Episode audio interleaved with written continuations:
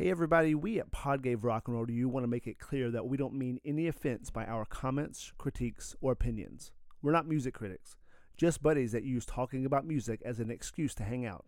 Also, our language is intended for adult ears. Enjoy! 'Cause I'm in the shit house. Wish I played in a rock and roll band. Somebody give me a dollar bill so I can pass out on the jukebox singing honk, it's on women. Uh, did I ever tell you guys this shit? I remember when I was working in the restaurant, like after college, and um, we had this owner manager. He's a really cool guy, but you know, he was in his sixties, but just dressed sharp. He was cool, and he was always talking shit. And then, like one day, one of the waitresses was like, "Hey, man," his name was Dale. Say, like, "Dale, boxers or briefs?"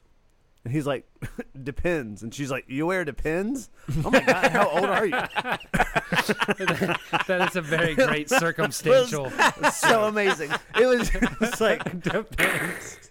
Crushing. Oh my goodness. Uh-huh. That's so incredible. Um, spe- speaking of people in their sixties. Speaking of depends. Speaking speaking of depends. This is gonna be the latest Beatles commercial.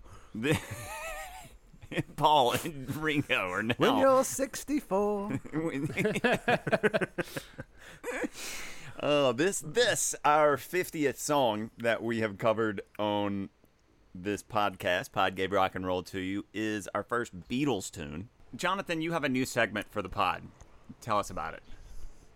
Well, there's lots of folks always writing us, asking questions about various parts of the pod and how we do things and why we are the way we are. And you know, we figure we just put it in a big bag and call it the ask hole. Mm, so we like can just it. reach in, you know, and just fucking pull a so we, pull a question we, out of the ask hole. So every week we can dig into the ask hole and and it's and ask some questions. It's there for the taking. and ans- answer some questions. Jonathan, when you reached in, did you find a question that intrigued your interest? Yeah, all is fucking fair in the asshole, right? All is fair. Um, yeah. So should we should we go into the asshole? Sure, yeah, yeah. sure. Let, let's let's find got? a what question from the asshole. Um. All right. Let me see here. I mean, we hold have... on. Let's dig into the asshole. let, me, let, me, let me dig into the asshole here. Um, pretty deep. Give me one second. um. So the first question from the asshole comes from a Brian C. from Lake Charles, Indiana. And the uh, first question is, oh, it's a, Jonathan, why are you such, or why is Jonathan such an asshole is actually, oh, is ooh, the question. question. Oh, that's a good wow. question. I don't think that's an unfair question. You know, I'm open-minded. Poignant, um, poignant. Topical. Um, Very poignant. And basically, I would say that it's like, you know, I, I listen to lots of music. I love music. And I'm very opinionated on, on what I do, I don't like. Um, I feel like as a musician, um, as a guy who has to think about songwriting and, and arrangements and stuff, I have to just decide what I do and don't like. And in doing so, I realize it can be the kind of thing that it's not necessarily enjoyable for folks who are listening to music, you know, more casually or just more to have fun and chillax. For me, it's almost, I don't want to say it's a job because that sounds like I don't want to do it, but I just dig it so much that I'm criticizing kind of the way a director may, you know, always be thinking about films if he's watching a film. And when I see what I do or don't like, I'm just very forthright, and I could see how if someone likes something uh, and I don't, it could come across as dickish, cocksuckerish, as I've heard. Um, but really, it's not intended uh, to be that way. It's just me trying to clarify in my mind, you know, things I do and don't like. But I, I, I so that's why I'm an asshole. Okay, okay, I think that's a fair answer. Well, Jonathan, I uh, I hate some of your takes, but I respect them, and I realize that I'm I'm kind of a yes man. I, I like, I generally like most things, but uh, but I respect your level of critique on some songs. You know, as long as you can respect me afterwards, Neil. That's all I. Well, I respect that's, you before and after, Johnny. Oh, Just God, but not during. This is such a, this is Just, such a don't, sweet don't moment. Well, dare I'm respect drinking brosé. So. Do not respect me during. It's such a great place to get to on this our fiftieth episode. Yes. Now, I, yes. I'm gonna I'm gonna. Just go knuckle deep into the asshole. Which knuckle? Um, the, the third knuckle. More specific. The pinky knuckle? From the top or from the... from from the top. I'm going I'm going third knuckle. Take it from uh, the top. Uh, this question is from Andy J, living on Lummi Island up in uh, British Columbia. Uh, shout out to Andy J. Andy says, uh, Neil, what is your favorite episode that you've done so far? I, I like a lot of them, but I must say I think uh, Seasons. Oh. Um, be, just because it, it was kind of the first one where we all were like, wow, we we had no idea that that was going to be so fun. You know, it was, it was, it was a random pick. We all loved that song. And uh, it just turned out to be good. And it just goes to show, like, it's not about, you know, these epic songs like that we choose, that the inspiration can come from anywhere. Absolutely. Well, that's a good question for all of us, I guess. Jonathan, what what, what would you say sticks out? Um, I enjoyed the Gibbard and uh, Amy Mann. Um, Bigger Than Love? Yeah, Bigger Than Love. I enjoyed that one. Uh, it was a lot of fun. I enjoyed the riffing. I, I just always enjoy my favorite thing, and really the reason why I, I do the podcast and really exist at all, I think, is um just to make you two chuckle. And so uh, anytime we can have a good time and make and you guys laugh, I feel like my, my, my work's been done that day. No, like, I dig it. I dig it. So I'm going to have a different answer. My favorite episodes are always one where one of us is, is a little uh, a little too sloppy to really you be have to be more now, specific. Well, my favorite episode is probably that that I look back on. I was pretty gone in the Silver Springs episode, um, which was I had to heavily edit myself out. Uh, the Neil in... Um, right down the line. Right down the line. You don't have to remind me. And I love that it's creeping up the charts. It's it's going to be number one soon. I'm like, of course, the one that I was fucking hammered. It's basically it's basically me and Jonathan and just whatever I could use of you. Well, in we that and, episode. we did two takes. We we did we did two that night. That's right. And then John, Jonathan, there was one where you may have been a little under. Well, I can't remember what it was though. Oh, it was Poncho and Lefty. Yeah, I mean, with a tune like that, how do you not get shit faced? Um, I mean, but my favorite. Is an unreleased episode that we did right at the beginning, a Jimi Hendrix, Burning Into the Midnight Lamp. I was so drunk and slurring everything I said, we could not release it. So well, yeah, we couldn't and even you had Jim, you had Jimmy hot takes, but they didn't come out right because you were too drunk. We'll, we'll, we'll we'll save that for the for the Jimmy episode. The Jimmy um, hot takes. Neil, Neil, do you want to dig in? Do you want to uh, dive into the ask hole and find no, a nugget? Well, um, well, I don't have an ask hole. I have a quote hole. Um, okay. Really? No, hanging out with uh, a, my buddy Jody this past weekend back in Maryland, who um, helped do the cover for Trenchtown Rock. Um, we just in passing conversation, we were hanging out, and we were talking about Tuesday, and he's like, speaking of Tuesdays, Pod Gave Rock. I was like, nice segue, bro. I, I, on, I only let Pod give me rock on Tuesdays. That's that should. It's not what I heard. Now, do we have any more? Oh, I found another question in the ask hole. Nice. It was ask hole adjacent, and it slipped out of the no, ask hole. No, no, he just he reached deep. He went deep. I, no, I went, I went, I went wrist deep into the ask hole for this one. Um, and this one is for Neil as well. Neil, what Beatle are you?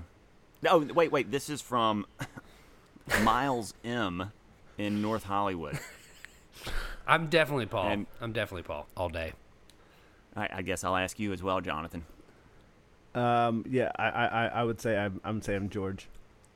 Okay, I, I guess that makes yep. me John. You are John for sure. I would say you're John. Yeah, yeah. I don't know. That's, In truth, that's, we're three Ringos is really the truth of the matter. Three Ringos. Or, uh, I would say it's three, more like we're three, three Gringos. Get it? Three Gringos. And and from these three Gringos, on that note, you are listening to Pod Gave Rock and Roll to you. And this week, we are discussing A Day in the Life by the Beatles from their nineteen sixty-seven album, Sergeant Pepper's Lonely Hearts Club Band.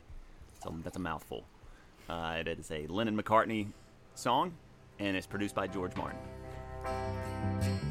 I read the news today, oh boy.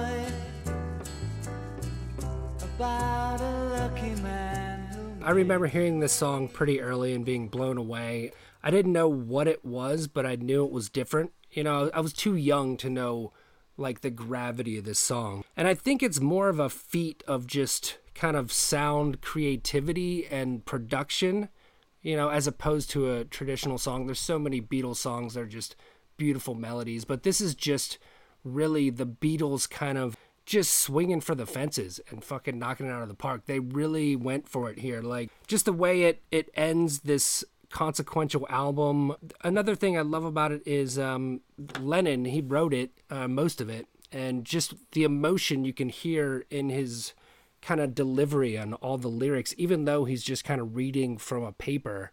But still, you hear so much sadness, and like when he comes in at the end, he sounds kind of more optimistic. Like, there's just in the kind of nuance of what he's saying, there's so much going on there, you know, and it, he kind of takes something so mundane and makes it kind of unforgettable. Yeah, I mean, it, it's funny. I think you could you could definitely argue that this being the last track on Sergeant Pepper's is kind of the pinnacle of the Beatles to creativity together. Yeah. Um, like this song for me, I, I don't remember when the first time I, I heard it was, but it definitely entered my consciousness in high school. It's a very personal song to me as I, as I get older, because I can look back on a time. The first time I remember hearing the song really was, and I, I know I'd already heard it, but I was I was sitting at my mom's house, and it was like, I don't know, sixteen, seventeen. I was not happy with my life and the people in it at the time. And for some reason, I, w- I was there by myself, and there was a record. I don't even know what record it would have been on, because she didn't own Sergeant Pepper's, but there was a record on, and this, this was playing. It could have been the radio, actually. And I was legit sitting in my mom's living room with her thirty-eight and just holding it, thinking, I don't know how seriously at the time, about kind of saying, fuck it. Oh, and for all this, you non-gun gun folks out there, thirty-eight is a gun. It's a handgun. I don't um, think they would have gunned. They, they, okay, he's there with the thirty-eight, and it's like, no, it's a gun. He's got a gun, people. It's like the band, thirty-eight Special. Um, Pretty good band. But in gun form. Um, but this tune came on, and it it, it almost woke me up in a, in a certain way. Like it, it, it, it immediately brought me into back into reality, even though the the song is is very dreamlike for the for the majority of it. Yeah, I mean, when I usually associate this song, I, it, it it's just like a reflection on the mundane daily life and the acts that that kind of make up a, every day in people's life. And you know, are you really I, saying this thing is like a day in people's lives? Did you really yep, just say that about a that's day exactly what I'm saying? Oh, but yeah. and and I might be projecting here a little bit, but there is a contrast between the lyric that, you know, is kind of talking about all these random, regular, daily, kind of off a newspaper things, and the dark places that people find humor in other people's lives and stuff like that. And you they contrast that with the music and the production that take you through like life through like a kaleidoscope almost. Mm-hmm. You know, I mean, it's like adding color and fucking with the picture. And it, it there's a certain sense that I get when I hear this song that like it's like an oppor- there's opportunities outside of this mundane daily existence, you know, that mm-hmm. exists of this and, and Mississippi. Exactly. It, this song is just a, a feat, and you know, hey, and for me, it it saved me at a certain point in my life. So I mean, this is one of those songs that, like, for me, musically, it literally affected me. I mean, first of all, the Beatles are fundamentally unassailable, right? I mean, just you can't say shit on Shakespeare or something. Like, you're wrong, right? I mean, you just can't. That being said, we also we can't have opinions, right? I mean, this shit, it was just so revolutionary technologically, all that stuff. That stuff, fine. But this song has everything I do and don't like about the Beatles in it. Interesting. And the things I do like, I love the Beatles melodies. I love Beatles' sense of adventures. I, I don't love Beatles lyrics oftentimes. I don't love their perspectives. I don't. I don't really. The closest one I would resonate with would be Harrison. Paul's too cutesy and John's too pissed off. But that being said, the lyrics, I think, eh, whatever, but it's super melody driven. It's very uh, creative. To me, this song does feel like, and maybe one of you guys, you know, went through the process of how it was written, but this feels like I don't know, three or four different random things that were put together that were all very strong. Um, but it almost doesn't, almost doesn't feel like song. It almost feels like the way Abbey Road, they did Abbey Road. I mean, it's not, it's like mini Abbey Road. Um, and so once again, you can't, you can't hate on any, any of these things. You can't criticize them, but it's not like, for, another way to say it with this song, if it never came on again, I would be fine. But every time it comes on, I, I'm happy to hear it. But huh. I, I don't hold it. It, it, I res- admire, respect, whatever. But there, there's a lot. I'm a, there again. I'm a rhythm guy. I'm a brevity. I'm a have as little as you can get by with. And they throw everything in the kitchen sink, and that's cool. And there's a lot of cool stuff. Sergeant Pepper's in general. That I'm not. I'm not crazy about that album. Like I don't like that stuff on there. The Beatles stuff I like is the early stuff and the late stuff. Uh, you know, whatever it is, what it is. I feel like their lyrics are always vague, and the melodies are so good. You assign meaning to them, really deep meaning, because that's the power of it. The, the Beatles have the best melodies. It's everything I love and don't love about the Beatles all in one song. Well, just a real quick aside. I mean, it, obviously, not obviously, but like Lennon McCartney wrote the song, and okay. and basically Lennon had the melody and the verses. The, but what, like, I wonder if you know, when a... he's singing, and McCartney had that little part. And then they just kind of, but they you know, don't the feel production connect kind of... musically. They don't feel of the yeah. same song. I well, mean, they, it's cool the way they do it, but you know what I'm saying. It doesn't sound like a verse and a chorus. It's just parts no. that sound cool together. It, it's not, and it's it's not traditional. The whole song. I think it is just a beautiful collaboration of just them at their peak, using their creativity, all their power of production. George Martin. It was just really oh, yeah, just such totally a cool. um, swell. And I think what we've been talking about. We haven't really t- touched on McCartney's part because it does feel like a different song. It feels like the most Beatles part of the whole song. It's it's got that that melody. It it it, it kind of it, yeah. it moves. But back to John's part, and you know he he kind of created this song, and I think it's just amazing that he was able to just have that idea to take the new, what he saw in the newspaper and kind of just create this beautiful picture of a day in the life. And I almost think in a way, like, Josh, to what you're saying, like, I think that's what he was trying to do. Not save you specifically, but point out how fragile life is. You know, you listen to it, and, and you feel so bad for this guy who blew his mind out in the car. And, you, and it just makes you realize that any day you could miss a light and fucking blow your mind out. And, like, people are, you know, and someone's going to be reading a paper and fucking laugh about it, drink their coffee, and move on. Well, yeah, I mean, the... the whole notion of you think about somebody who, I guess at that point, you know, the Beatles were at the pinnacle of their fame. So really, it, John Lennon's probably only interaction with the mundane day-to-day life outside of his own is reading the paper. It's not like he was having much interaction with anybody yeah. that wasn't the he Beatles was just, or somebody who, you know, was famous yeah. or... So, that, that like you said, I mean, that's super impressive that he could basically read a paper and do that. Now, you know, it's funny, Jonathan, you talked about the melody. I don't even think the melody is that great in this song.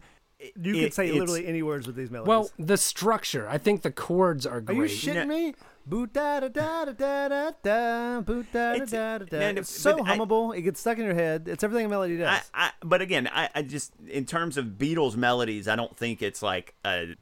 upper echelon melody for them. I think it's more about the are the best melody. I'm saying even it's like sure, it's, not sure. up, it's not the most expensive but what, Bentley, but, but it's this song Bentley. This song for me is more about the vibe that they create with the production is is something that I, I can't imagine anyone had really ever heard before the song. No, they hadn't. And and so for me, the melody is kind of like I, I am more attracted to how he sings certain words mm-hmm. and how he says certain things. I mean, obviously, like is the, that the, the melody. The, um, well, not the, necessarily. What do you mean, like, can you give me an example of something inflection. He says and how he likes it? Well, like when he does, um, I saw the photograph, and he says "laugh" kind of in a similar way, where he just, and he says Lancashire. I mean, like just the way he says certain things in the songs are boop, just yeah. Boop, ba, ba, da, ba, da. But that's the melody. That is, you have well, to play those parts. Yeah, but he could have just said, like, Lancashire. I mean, like, it, that's still the same melody, but the way he's using his his vocal oh, is, the, is... the vocal. You like the vocal performance. John Lennon's vocal performance. Yeah. And I like that more. I think that makes the melody better. Yeah. Because he sounds so good. four thousand holes in Blackburn, Lancashire. And one of the best parts of the song that really ties it together is just the oh boy part. Just a, it's conversational, but it's it's also a cool melodic part and just a, something that ties everything together. But again, I think most of the emotion is coming from the production. Like I, when the way, even the way he sings though, it's so cool because he, it's almost like he is just reading the paper, you know, like he's not really doing that much with whatever he's singing. Uh, you know, it's, it's like he's singing about somewhat banal things, and in the last verse it's it's I mean it's it's basically gibberish, you know, the holes to fill the Albert Hall. Like I mean none of that stuff makes any sense. That's but my like, point about the Beatles lyrics. Go ahead. Well, well what you just said is gibberish. And the I Albert Hall thing was yeah, I, I have no idea what that means, but the the four thousand holes in Blackburn, Lancashire was definitely again straight from the paper. They were counting potholes. But my, my big picture is this. Their melodies are so good, and I'd always heard, I don't know if it's true that like with Dig a Pony, Lennon was like, if the melody is good, you can just say any words, and that they just said, I dig a pony, that just to do it because, and that wouldn't surprise me if that's the case because I think it's true. You can, you can, if you if you sing if it like you mean it, if your melody is good enough, and but they know, said he, they so, kind of taught they they taught pop music that you could do that. But my point is the recurring thing is the melodies are so good that they they they have such emotion to them that you then. You do find meaning in it, and that's all any art is. There's no inherent meaning. It's just sure, you're, and it's so it makes you interpret it because it is profound. I mean, there's a profundity to it, I guess you would say. You know, they always said, I don't know how much of this was an act. This was a drug album. This is a drug song. I'd love to turn you on. Is like, you know, it was banned by the B B C in sixty-seven because of that line. Going back to just the, the melodic thing, I just think the lyric them it, itself is more something to. That it's almost carried on this bed of production through this trip. I mean, I think this song is supposed to be basically a trip, mm-hmm. you know, and, and it kind of plays out that way to where you get to the final words. It's they're it's like gibberish. It's like you're in a different, you know, at first it's reading the paper or going to see a movie and then seeing but something on the street. Right. And then, you know, all of a sudden there's this interlude that it seems more based in reality than anything before with, you know, Paul singing the eight lines, I woke up, got out of bed. I mean, like just very succinctly. And then boom, you're back in Lennon's world reading the paper. But now he's not reading the paper. He's just talking about some things that don't make any sense. And now he wants to turn you on again. And then boom, more subconscious than anything. Yeah. We are talking ourselves into a fucking mess here.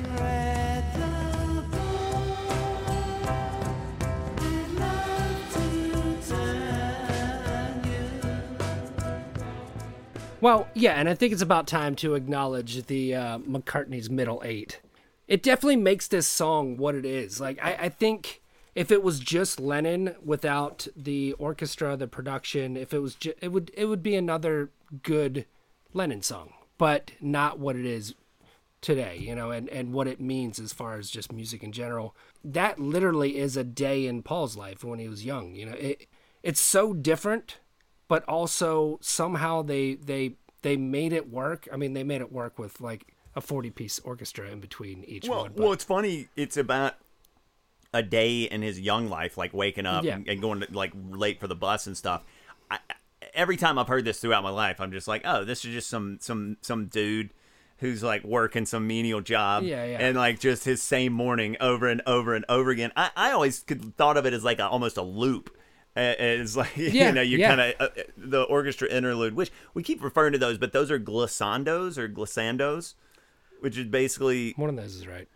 I'm going to I'm gonna go, which one do you think, glissando or glissando? Ondo. Um, I'm going to abstain on this vote. You're an Ondo? Are you team Ando, Johnny? I'm Ando Calrissian. Um, but... Uh... So the glissando is basically just a glide from one pitch to another. Yeah. And just the way, like, even the end of little uh, the McCartney's uh, little part, just the way he goes into a dream and it, he just projects you back into this madness. You, it's it's almost like the rest of it's a trip, but, like, the McCartney part is kind of just a little more grounded. Which is a different life.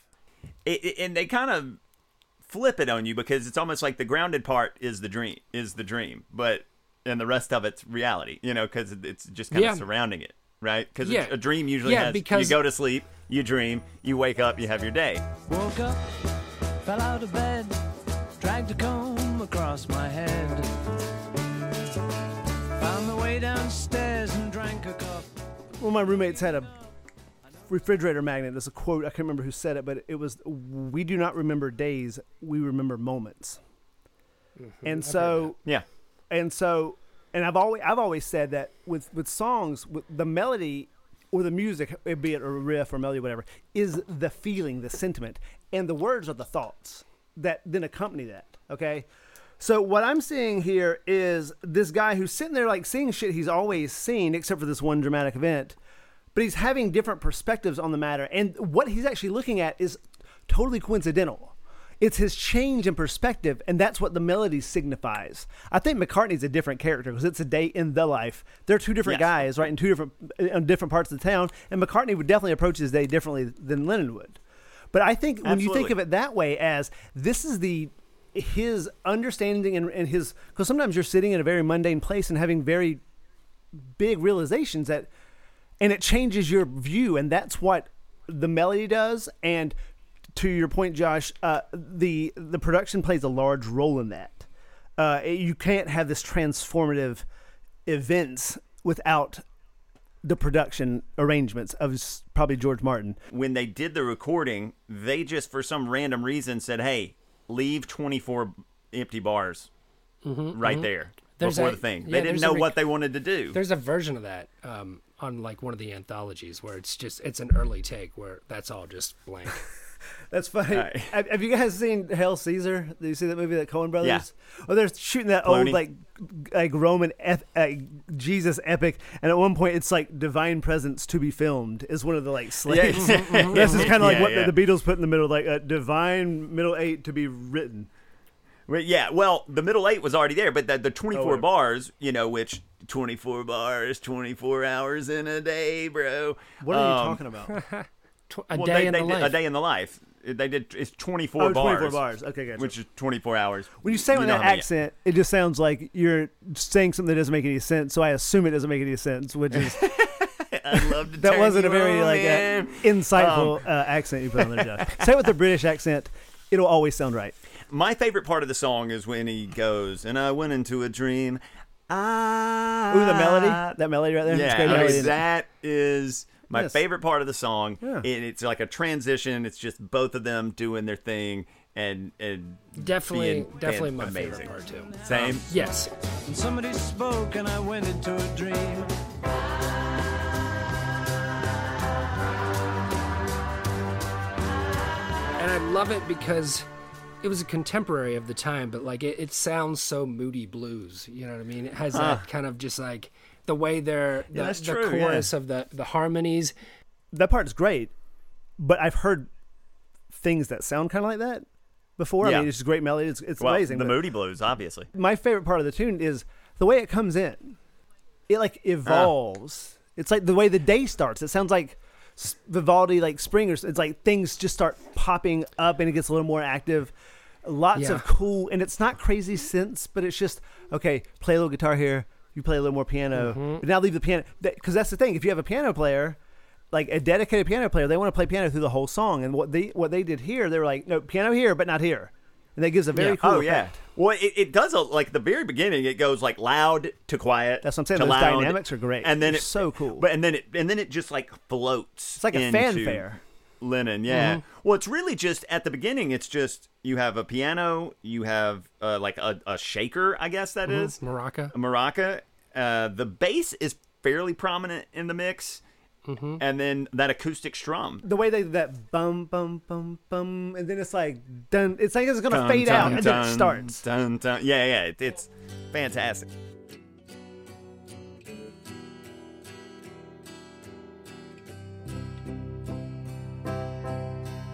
I read this story about David Crosby apparently was the first person to hear this yeah. other than the Beatles and George Martin. And he was like super high. I think he said he was outside like wrangling ducks or some bullshit. And they, they brought him in to listen to this.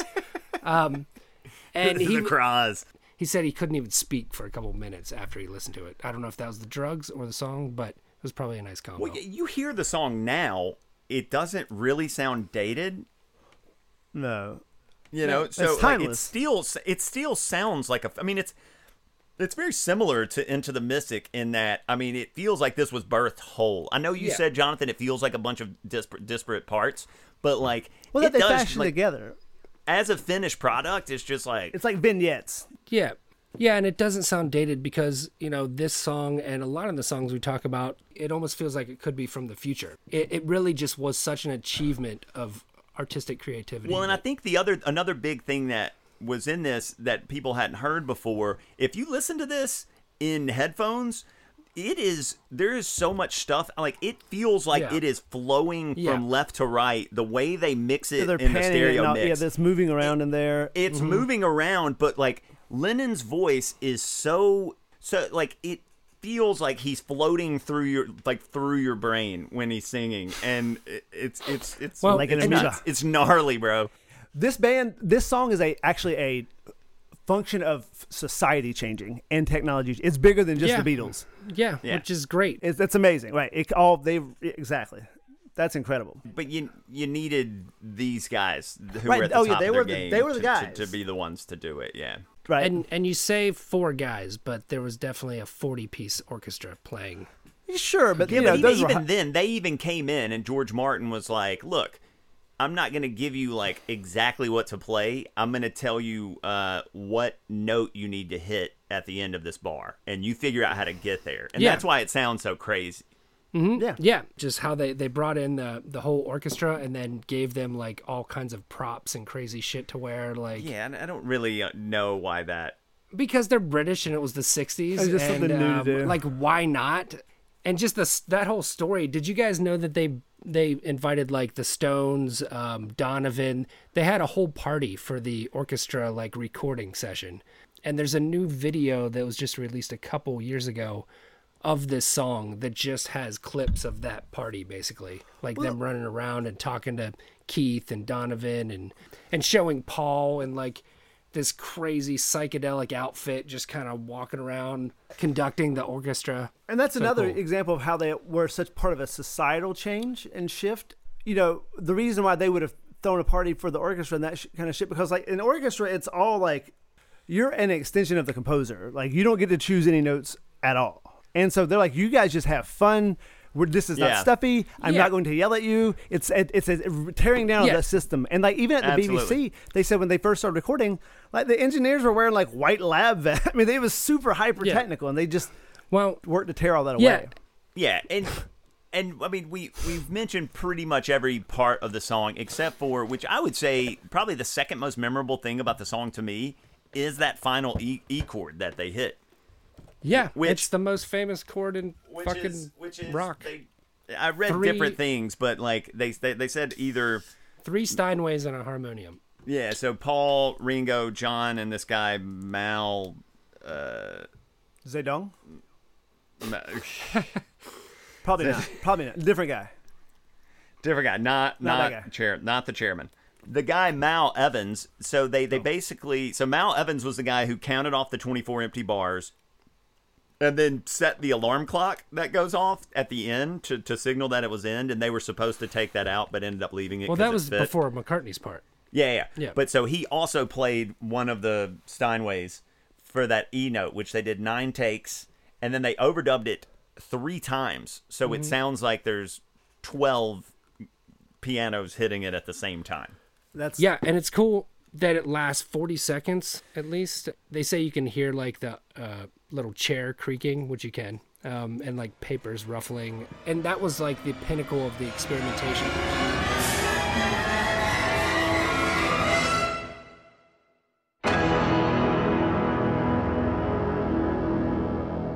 I, I think just that, that, that chord really kind of ties the whole thing together. And it's crazy how even at the end, even after that, I can't Never see you. And that was meant to, like, basically to just sit in the groove of a vinyl record player and keep playing. Like, it would, if you didn't turn it off, it would just keep doing that. Oh, over really? And over. Yeah. Huh. I didn't Number know that. Nine. That's cool, though. Number nine. Number nine.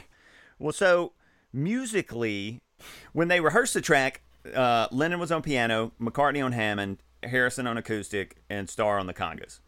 And then they did four takes of the rhythm track. And with Lennon on the acoustic guitar. Yeah. And McCartney to the piano with Harrison playing the maracas. And then they went back in and did the drums and bass later, which you can actually tell that they they that yeah that was not done with everything else. But I would love to be I would love to be a fly on the wall when Lennon, because he it sounds like he wrote this on piano. Absolutely, um, because definitely. I think that's why he even plays the acoustic the way he does with the upstroke, because mm-hmm. that's kind of like the rhythm yeah. of the piano. Yeah, yeah, it is. And I think he even set the paper just on. Like the, the music stand at the piano, and just started that, just that, started riffing. That makes sense. I mean, the, to, for me, the the instrumentation in this that stands out the most, uh, just from that lineup of like the, the Beatles and what they were doing, is, is the drums.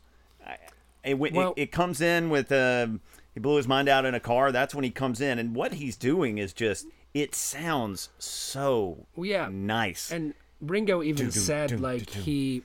He wasn't even trying to be technical or do it. He was just really trying to feel the vibe of the song and just kind of like. And it sounds like he's just responding to the lines, mm-hmm. which is. Which oh, is it's very... just funny. It's like, Ringo, which song did you try to be technical on? I didn't hear which song was that that you ever. I've never heard you do. It's just funny that you would say that.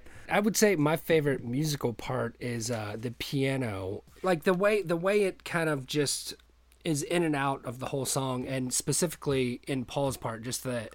Just the boom, boom, boom, boom, ba-ba-na-na, like yeah. Well, that part is super bouncy. I mean, like yeah. th- what they're doing in that part almost sounds like a train, mm-hmm, a little mm-hmm. bit, like a chugga chugga. Well, yeah, because it starts the... out just boom, boom, boom, boom, boom, boom. Oh, I have a question.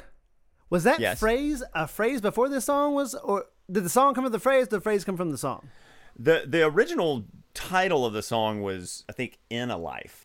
In the life of dot dot dot. Oh yeah, in the life of dot dot dot. I love, what, I love, so, but I but I think this. I think they made up this phrase. I mean, I, I've never heard it in any other. I mean, place. I've heard people like, you know, it's a day in the life, but I, I think it, it may have been an older phrase than that. I feel like I don't know. It I didn't feels know. If like a, know.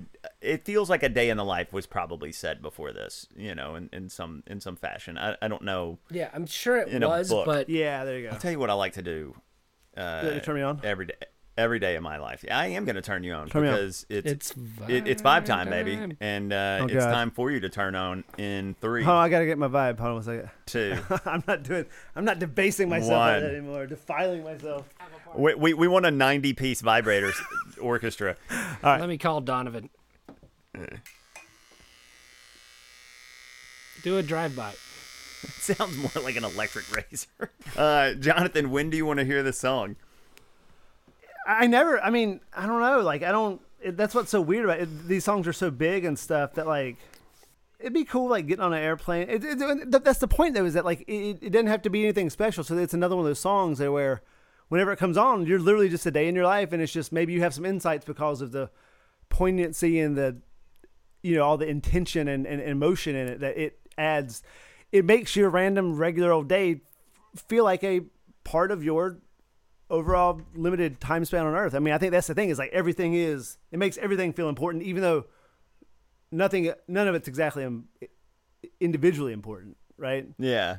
Yeah. Like frames uh, of a film. Wow. How profound, Jonathan. Uh, the profundity of your Prof- two profundities. Twice, twice, two profundities. Uh, I, I want to be very profund- I'm glad we're saying profundity more than cocksucker. We were saying cocksucker way too much. Um, Neil, What? When do you want to hear the song? Um, well, I want to hear it just uh, alone, headphones. I would prefer. I'd love to at some point in my life hear an original pressing of the vinyl, like in just on a nice record player headphones. Where you could go to sleep and wake up and it'd be like never do the any other way, never do the any other way. Fluff head. Uh, good, good lord. Um, no. So yeah, don't just sully this podcast with fluff head. Oh come on, give me a break. Don't take yourself so seriously. And it's it's not a jukebox song. It's not a party song. It's not it's not something you put on. I, I wouldn't even put this on on a road trip unless we're like kind of just in a weird kind of mood. Um, it's just it's just such more of an experience. It's it, and it's not much. It's more of a.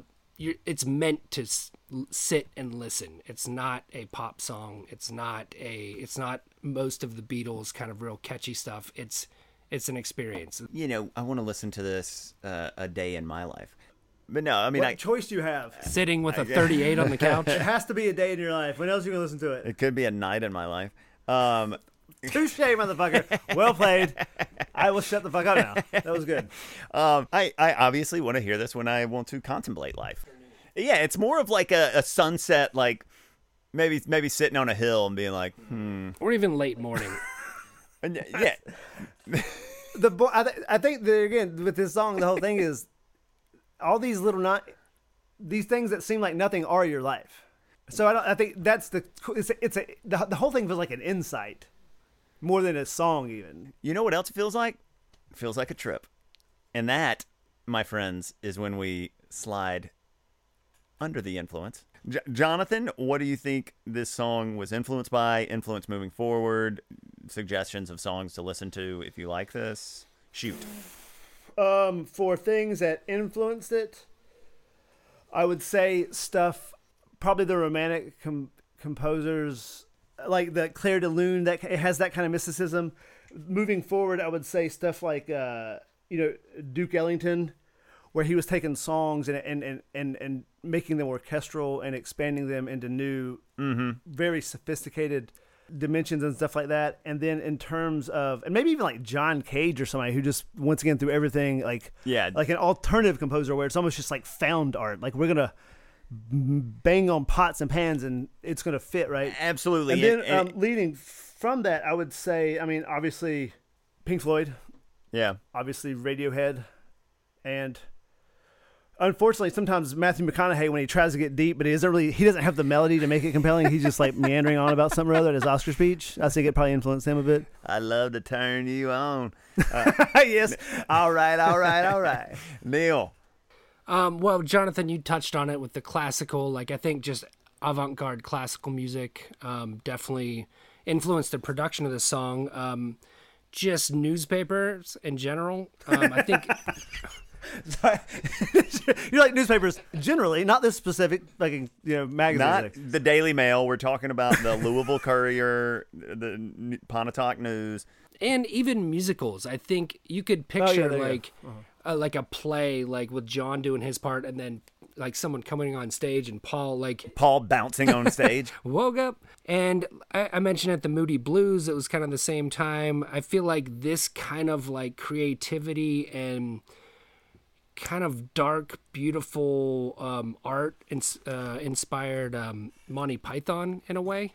Uh, I mean, Just, actually, it literally inspired uh, because George Harrison financed part of one of the Monty Python. I think maybe even Holy Grail. He gave him like two hundred grand or something. So it definitely yeah. influenced the Monty Python. Yeah, and, j- and just you know the way comedy, you, you take life and then you, you flip it, and you know you, you kind of find the funny parts. You work it and reverse it. You put your oh. game down, flip it, and reverse it. Oh my God! Like I think this song has inspired a lot of bands and musicians to like be ambitious and do that kind of stuff. And ninety percent of the time, it's not going to go well. But I think in the end, it's a net gain kind of creatively. Oh, because a- absolutely. Yeah. Yeah. It just opened up what you can do with, you know, a rock band, because this isn't necessarily rock, but it's still in that genre and like kind of just what you can do with an album. And, and just real quick, what's so impressive about this is just back then you had to hire a forty-piece fucking orchestra. I mean, now you can kind of simulate it and, you know, there's a bunch of good synth stuff that'll get you ninety percent there. But just the fact that they fucking had a forty-piece orchestra and wanted a ninety-piece. I mean, I would say, like, I, I did have the newspaper as one of the influence by. I would say, you know, this, John and Paul, I mean, this is a perfect, they influence each other. And I would say even, you know, Gershwin, like Rhapsody in Blue, Uh, would be oh, something yeah, I mean, that Aaron Copland. I mean, yeah, yeah, it, yeah, and like like you like you said, I mean, they in, influenced you know every band moving forward. I would say E L O specifically, like with the yeah. with bringing that stuff in. Bohemian Rhapsody. Oh, absolutely. He's Bohemian Rhapsody. One of even I would think this song influenced heavily. Yeah. David Byrne, Beck, artists Bowie, like that. I didn't think about Bowie. But, well, mm. Bowie uses. I read the news today. Oh boy, in Young Americans. So. Yeah. That's a little, little, little. Hold on, do you think he was quoting that, or do you think he also read the news that day? Oh, I, I don't know. Well, oh boy, why don't we uh, slide under the covers and talk about that? Oh no, that's oh not. boy, slide under the covers. Uh, Jonathan, how many covers did you listen to? None. Neil, how many covers? I listened to a few. Um, I was most impressed by Jeff Beck's instrumental version of this. Anyone listen to that? I did not listen yeah, to that. Oh, my God. Like, it's the first time I've heard about Jack, Jeff Beck my whole life. And I've heard, I've always heard so much about Jeff Beck, Jack Beck. Um, but I've never really got it, man. But when I listen to this, I fucking got it. it it's so cool. Like, he plays all the vocal melodies, and he, he's he's playing it so vocally with his guitar and does the whole thing. And Jonathan, your old pal Frankenstein, uh, Neil Young, did a nice oh, live version Winter? of this. um, um, Frankenstein, your old pal Frankenstein. You're my best friend. Uh. No, he did it at Glastonbury uh, years ago. Brought out Paul um, and did it well, man. Like, Neil Young, just hearing his voice with a little like echo, just singing those lyrics, he he was definitely pulling it off. Then he brings out Paul for the Paul part, and he proceeds to bogart the microphone, and like Paul's up there, but you can't even hear him. It's like, fucking Neil, just let Paul sing this part. He brought Paul from the pulpit, and then Paul just starts just part. clapping and pointing at Neil, like, "Yeah, get it, buddy." um, you invite a Beatle on stage and then not let him sing. That's fun. You can't um, do that. And then just two more quick ones. Paul McCartney doing it solo. It's great to hear him sing it front to back, and the way he sings and just keeps Lennon alive by like singing some of his songs. And um, Chris Cornell did a great just solo acoustic version of the whole song at it's the great. Royal Albert Hall. Nice. Yeah, that's how I closed the show. Sorry. There's another great instrumental by a guy, Wes Montgomery. It's it's jazzy. I, that is a fantastic version of the song. There's a version by Gabor Szabo and the California Dreamers. Pretty which, cool. It's very Southern California, like well, sunny, birdsy. Yeah, it, yeah, it sounds like uh, California Dreamin'. It, it sounds yes. like... Yeah. Oh, fucking the Beach Boys. Um, remember mentioning the Beach Boys. Talk about influence. Like, Jesus Christ. Yeah, yeah, yeah. Pet Sounds? Obviously Pet Sounds. Yeah. Well, yeah. Yeah. yeah. There, uh, as Neil said, there's always a, a bluegrass something. There's Green Sky Bluegrass mm-hmm. did a version. Mm-hmm. It's actually not terrible. It's a live version. As far as bluegrass versions go of songs that I've heard that we've done, this is one of the better. But is it cool because it's a novelty, or is it cool because it's like actually cool? Like, that's a good question. Uh, I've listened to a lot of bluegrass versions of covers of, of the songs that we've talked about, and most of them are awful. And this yeah. is not bad. So. But yeah, it is funny. There's a bluegrass version of every song. Yeah, and the band is always called something bluegrass. And then there's one other band called The Fall, which is not very good. And uh, I will. It, it's a hard pass. Do you think any of the covers are legitimately worth the shit? Oh, the Wes Montgomery one is cool. It, it's a jazz version. I could see that. Yeah. No, the Jeff Beck one. I'm telling you.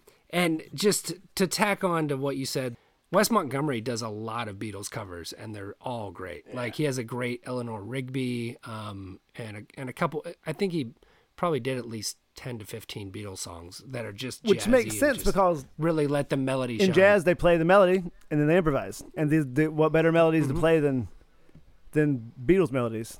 Um, Jonathan, yes, sir. How does the shoe fit? How does the shoe fit? I don't think you get an option in like if this shoe fits. This shit, this shoe fits like a white baby shoe that you didn't pick out. Everybody gets one. It's just where you start off in life. You don't get to criticize it. It's just figured out from here. But like, it's now part of the way you music happens in the twentieth century. So a, just a, a a white baby shoe, or like a white baby shoe, or has it been bronzed yet? Is there babies the of all like, complexions wear white baby okay. shoes? The shoes okay, themselves gotcha. are white. They're not shoes just, of color. I, when you when you said that, it sounded like a white baby's shoe. Well, it could be a shoe for a white baby, but it's still going to be the same white shoe that every other baby's wearing. Okay. Glad to clear clear that up. Jonathan is no longer canceled. Neil. Um, yes, it, it obviously fits, and it fits like a, a pair of shoes you forgot about, like an old pair of work shoes. They're like something you wear every day that were very functional and just, you know, A, a, a part of your life, a part of your everyday life. Yeah, I would, I would, I, I actually wrote down whatever shoe, whatever shoe I'm wearing every day. So what right now would either mean? be my. Oh, actually, that's pretty good. That's good. Yeah, it's a, yeah. That's what it means, son. Johnny, I think you got lucky though. I don't think I think I found the meaning in your point. did, did you didn't Josh point it out. Stumble into that one. This week I was working out of Malibu a lot, so I was wearing a blue pair of uh, Toms that I can slip on and off really easily. So and so that is correlates like a, to the. What? That, that's what I'm wearing every day this week. So that's that's the for example. Are you saying it doesn't matter what shoe you're doing? It matters what you're doing in your life and where you're going. Then I uh-huh. would agree. Exactly. Jonathan, I would say actually exactly. in retrospect, I would say it fit, fits like one of those platform disco shoes with the goldfish in the heel, where it's like this is no one's ever seen anything like this before, and I don't ah. think we need to see it again per se. But it's crazy they did that. Wait.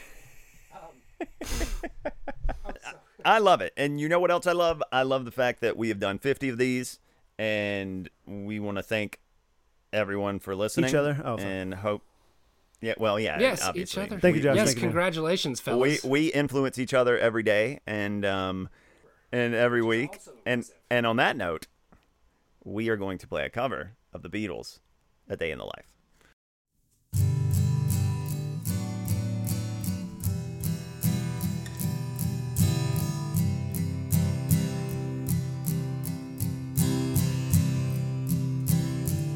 I read the news today, oh boy,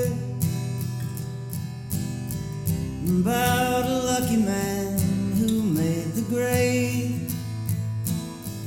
And though the news was rather sad, well, I just had to laugh. I saw the photograph. He blew his mind out in a car. He didn't notice that the lights had changed. A crowd of people stood and stared. They'd seen his face before. Nobody was really sure if he was from the House of Lords. I saw a film today, oh boy. The English army had just won the war. A crowd of people turned away, but I just had to look, having read the book. I'd love to tell.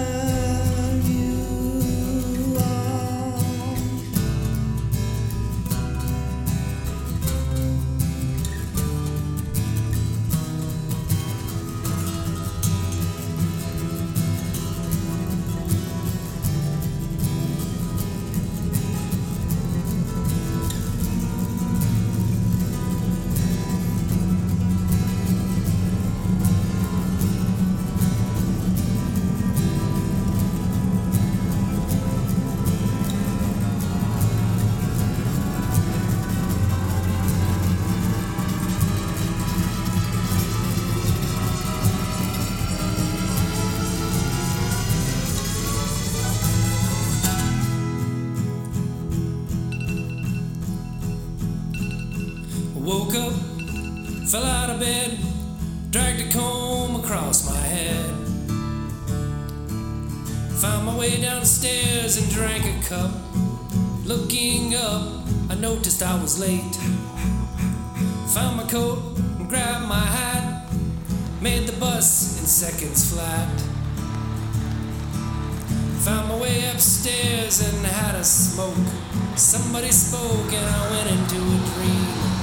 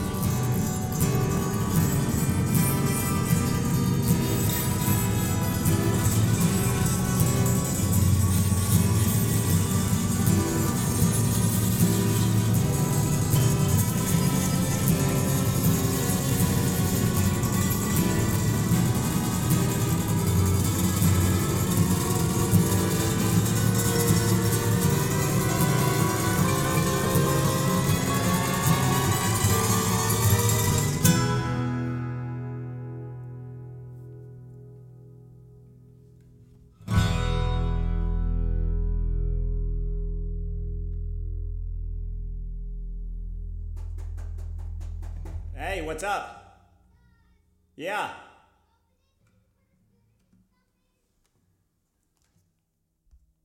Hold on.